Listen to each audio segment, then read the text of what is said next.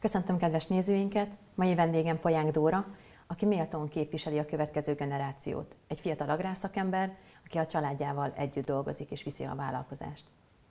Szia Dóri! Szia! Mi már többször beszélgettünk, és volt lehetőségem elmenni is hozzátok, és mindig olyan jó érzéssel tölt el, amikor látom egy fiatal, főleg egy hölgyet, aki ezt a szakmát és ezt a hivatást választja. Volt valamilyen olyan indítatásod, egy belső indítatás, hogy biztos, hogy ezen a szakmában, vagy ebben a szakmában szeretnél tevékenykedni? Ö, sziasztok, szia! Ö, az indítatásom ez időközben alakult ki. Ö, azt mindenképp tudtam, hogy ezt szeretném csinálni, de nem volt ez az elejétől kezdve ennyire nagyon tudatos. Az egyetem során alakult ki, nagyon jó közösségben tanultam, és nagyon jó hatással voltak rám, úgy gondolom, a csoporttársak, illetve utána, ahogyan elkezdtem dolgozni, és jöttek azért sikerek, ezek annyira megerősítettek benne, hogy most el sem tudnám képzelni, hogy más csináljak. És mióta dolgozol akkor a családi vállalkozásban már? Mi a feladatod? 16 őszén kezdtem, tehát ez volt a negyedik őszöm négy, tehát négy éve, és az államvizsga előtt dolgoztam két hónapot, az volt egy ilyen mély víz, akkor kezdtem, és, és azóta gyakorlatilag otthon vagyok. Emlékszel arra a pillanatra, amikor legelőször úgy léptél be akár az irodába vagy a telepre, hogy akkor most már dolgozóként, és nem csak a fudlányaként nézel szét? Hát ez a két hónap úgy összességében megragadt. Az, arra emlékszem, hogy rengeteg munka volt, és ugye ilyen tűzoltásszerűen folytak az események, hogy időbe el tudjunk vetni és nagyon, hát sok, sok stressz volt az elején, és, és ez az egész új környezet, hogyan fogadnak el, rengeteg kérdőjel volt bennem magamat illetően is, és akkor ezek úgy szépen lassan már most az évek során azért egyre kevesebb a kérdője. És mi most a feladatod? Mit csinálsz most? Hát főként ugye a termelés irányításba veszek részt, a cégvezetés részét inkább még apa csinálja, munkaszervezés, kint vagyok a földeken, a traktorosokkal, nyilván az ehhez kapcsolódó adminisztrációs feladatok, és mivel családi vállalkozás vagyunk, ugye nincsenek ilyen szűk munkakörök, tehát éppen mindig a mi feladat van aktuálisan, azt oldjuk meg és osztjuk szét. És jártok együtt édesapáddal akár a határban, vagy akár együtt tárgyalásra, megbeszélésekre? Tanít téged? Ö, igen, ö, nagyon szerencsés vagyok, mert az elejétől kezdve ő erre ö, szerintem tudatosan odafigyel, és ö, ami szerintem nagyon lényeges, hogy azt érzem rajta, hogy nélkülem nem is hoz meg főbb döntéseket. Ö, általában nyilván ő ráhagyatkozunk, de, de abszolút bevon. Tehát az elejétől kezdve mindig ezt érzem, hogy mióta ott vagyok partnerként kezel, és, és együtt hozzuk meg a döntéseket.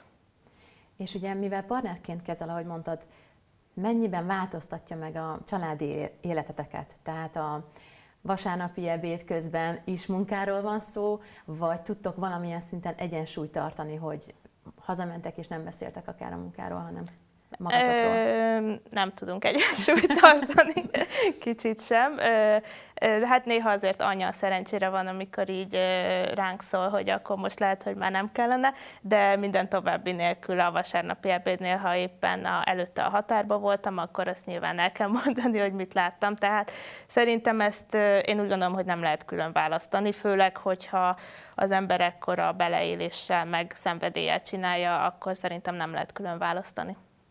Igen, ezt, ezt tapasztaljuk, azt gondolom, hogy többen is.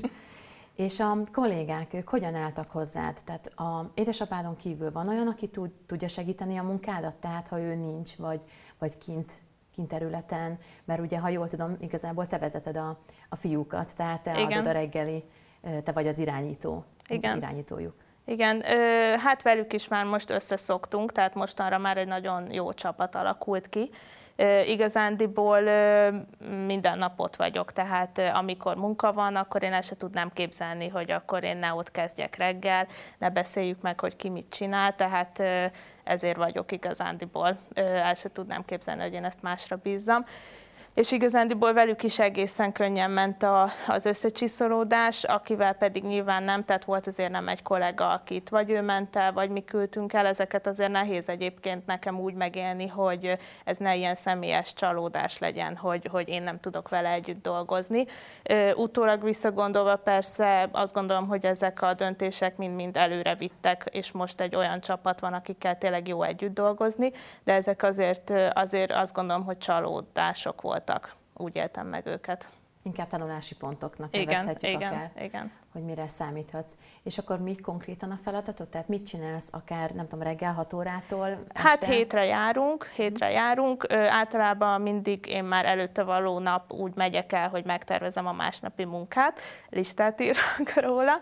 Ö, ö, tehát reggel már csak úgy megyek be, hogy akkor kiadom a munkát, megbeszéljük, hogy ki merre megy, és akkor utána általában attól függ, hogy éppen hogy alakul a nap, tehát én azt imádom benne, hogy azért ez elég szabad, meg rugalmas. Ha éppen van kedvem az irodai dolgokkal foglalkozni, akkor abba haladok, ha van valami határidős dolog, akkor abba. De vannak olyan napok, amikor azt érzem, hogy hát gyönyörűen süt a nap, biztos, hogy nem fogok az irodába bent ülni, akkor, akkor azonnal kimegyek a határba. Nyilván azt is időközönként át kell nézni a területeket, és ez szerintem nagyon szuper, hogy, hogy ebbe azért van, van egyfajta szabadság. Mekkora területen gazdálkodtok? Bérmunkával együtt olyan 1600 hektár. Csak szántóföldi növénytermesztés? Csak szántóföldi növénytermesztés, így van, egyelőre. ha új, új tervek vannak? Hát vannak, úgy gondolom, hogy már el is vagyunk egyébként egy kicsit maradva ezzel ott a környékünkbe, mindenféleképpen az öntözés felé intenzív kultúrákat majd bevezetni, ez mindenféleképpen tervbe van de ezt még azért egyelőre nagy falat, meg nem is érzem még kellően szakmailag felkészültnek erre magamat, tehát ez még rengeteg tanulás, de mindenféleképp ebbe az irányba kellene tovább lépnünk.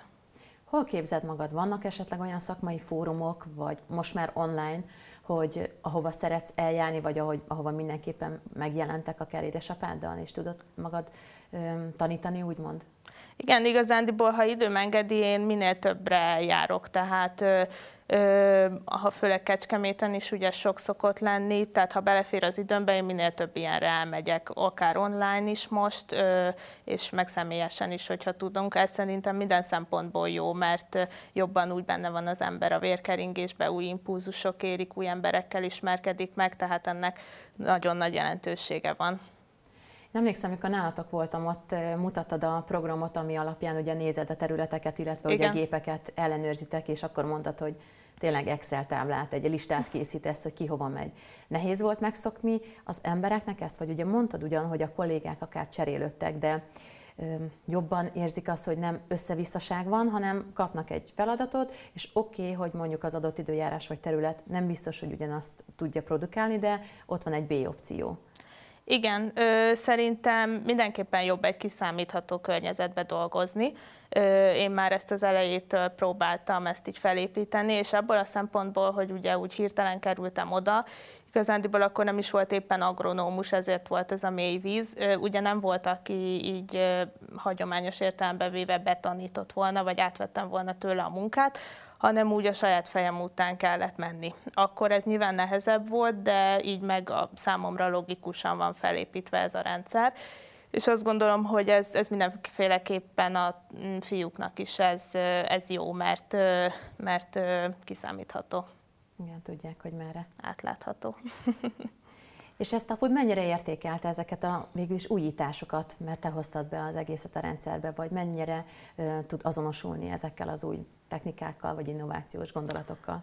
Abszolút, abszolút tud, és, és értékeli, és ennek elég sokszor hangot is ad, ami szerintem szintén nagyon-nagyon fontos, és nagyon fontos momentum abba, hogy én ezt így valójában ennyire megszerettem, hogy, hogy ezt azért érezteti velem, hogy, hogy értékes a munkám.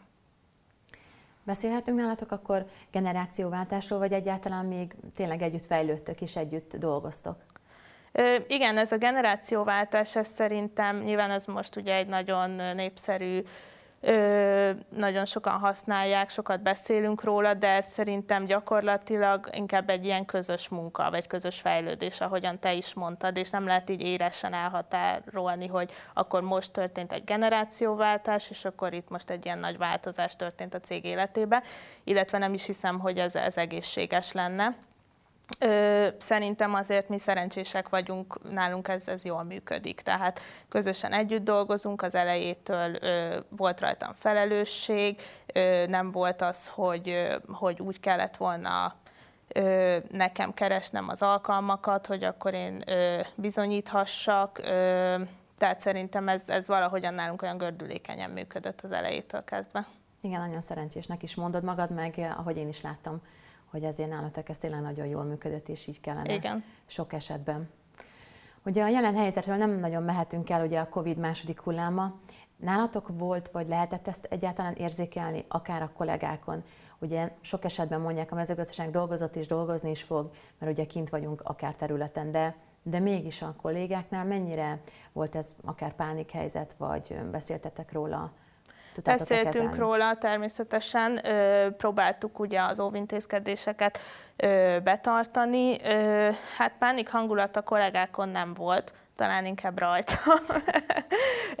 Azért ugye a tavaszi időszakban borzasztó sok volt a kérdőjel, hogy nem volt még ennyire kiforrott, hogyha valaki lebetegszik, akkor az hogyan hat a munkakörnyezetre, a többieknek is esetleg karanténba kell levonulni, akkor akár nyilván vannak nem fiatal kollégák is, őket is féltettem, akár az inputanyag ellátás kapcsán is mi is bevásároltunk előre növényvédőszereket, mm, utólag nem lett volna rá szükség, de nyilván akkor nem tudta az ember, tehát sok volt a bizonytalan tényező. Ö, és meg, meg az, hogy, hogy ugye van egy kényszer, hogy, hogy időbe vessünk el, tehát a természeti dolgokat ugye erre abszolút nincs hatással, tehát nekünk ugyanúgy el kell végezni időre a munkát, akkor, amikor az az optimális, akkor legyenek meg a növényvédelmi kezelések, tehát ettől azért végig elég feszült voltam, hogy, hogy ezeket tudjuk produkálni, és nehogy, nehogy valami legyen, mert akkor igazán oda az egész év, tehát hogyha nem tudunk megcsinálni egy-egy kezelést, vagy a vetést, akkor, akkor már mindegy. Most lehetne választani, hogy kapsz egy teljesen új irányt, és egy teljesen új szakmába kellene elmenned, és lenne erre lehetőséged, mennél vagy maradnál? Kizárt, hogy mennék. Kizárt, hogy mennék. Mit mondanál a jövő generációjának, akik utánad jönnek, és az utánunk következőknek, hogy miért érdemes ezt a szakmát választani?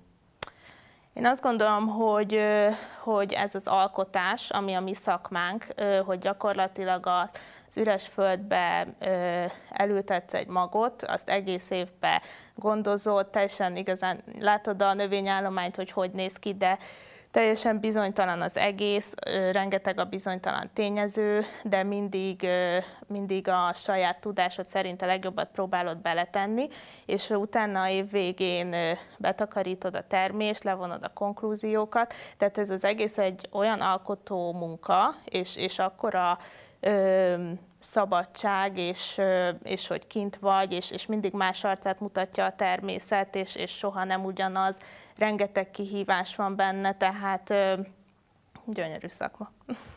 Ez így van. Nagyon szépen köszönöm, Dóri, hogy itt voltál. Én is köszönöm. Köszönjük szépen a figyelmet, tartsanak velünk továbbra is.